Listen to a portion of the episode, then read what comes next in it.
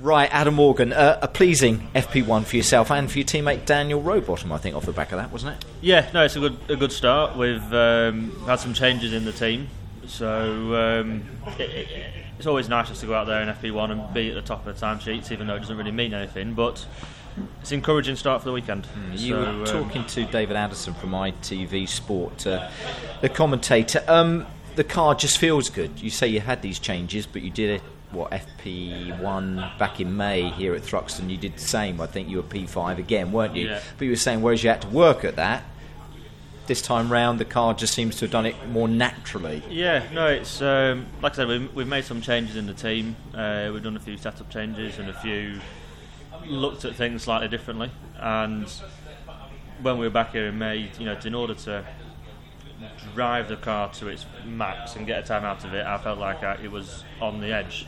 Whereas that session just then, just me and Dan both came into the truck. The engineer said, "How's the car?" And we both went, "We don't know." It just felt easy, um, and that you know that's so it's so encouraging to come in and both say the same thing and both be at the top of the timesheet. So obviously it's only FP1; there's a long way to go yet, but it's an encouraging start. It's an encouraging start.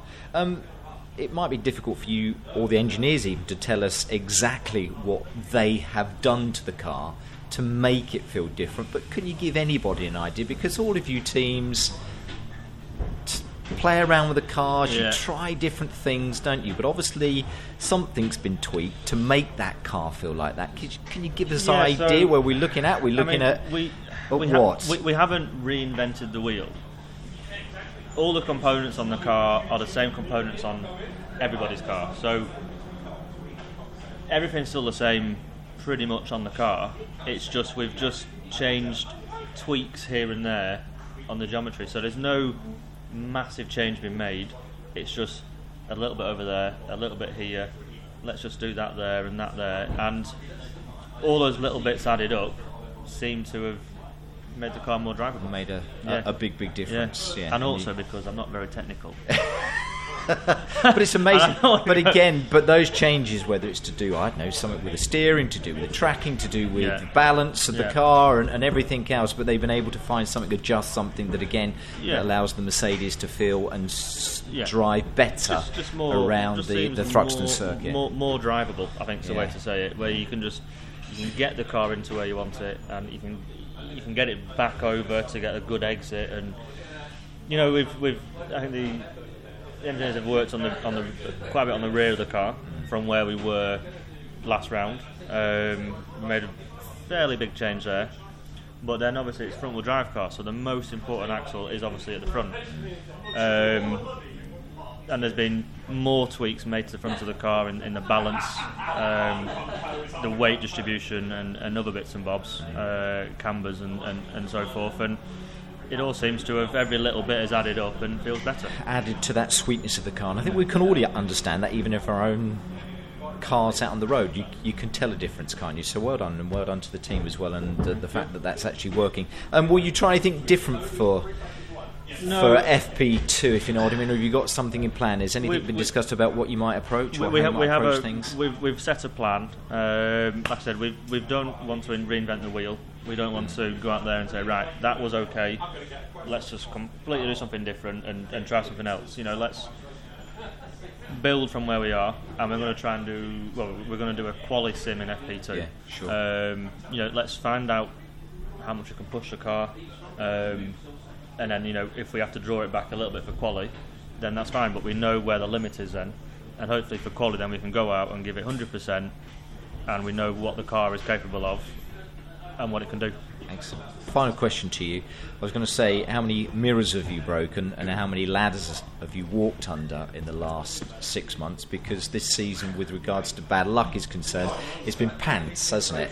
Um, As much as new engineers coming in and those guys making things better, it would be nice if Lady Luck shone on you this weekend, wouldn't it? Aaron? Yeah, it's been it's been tough. I think the hardest part about the, the year so far, well, has been the fact that last year we were leading the championship after Thruxton, and we were always top five, top six, and we were always there, thereabouts, getting podiums, getting race wins, and this year when we left Thruxton we were down in ninth, and now we're down in 17th. And there's just been issue after issue after issue, whether it's been contact with a car that's been spinning in front of me, or whether it's been a component that has failed, but you can't check it. You know, Snetterton, for example, second gear broke, and it hadn't even done one quarter of its lifespan, and it snapped on us. So how you can't You prepare can't- for that no, exactly. and it's those things that have. That's just bad luck. Yeah. Um, but at the same time, I think our overall performance hasn't increased as, as fast as the other teams, uh, which is why we've led to this other. the other change and engineering is coming in. yeah. You've had to, you've felt that you've had to move forward and buy. That was some big debrief as well as well, wasn't it? Which is great, Yeah. and I, I think again, with respect again, that maybe be the right way to approach things to move forward. Yeah, you know, we want to be as professional as possible, and you know, we we, we want to.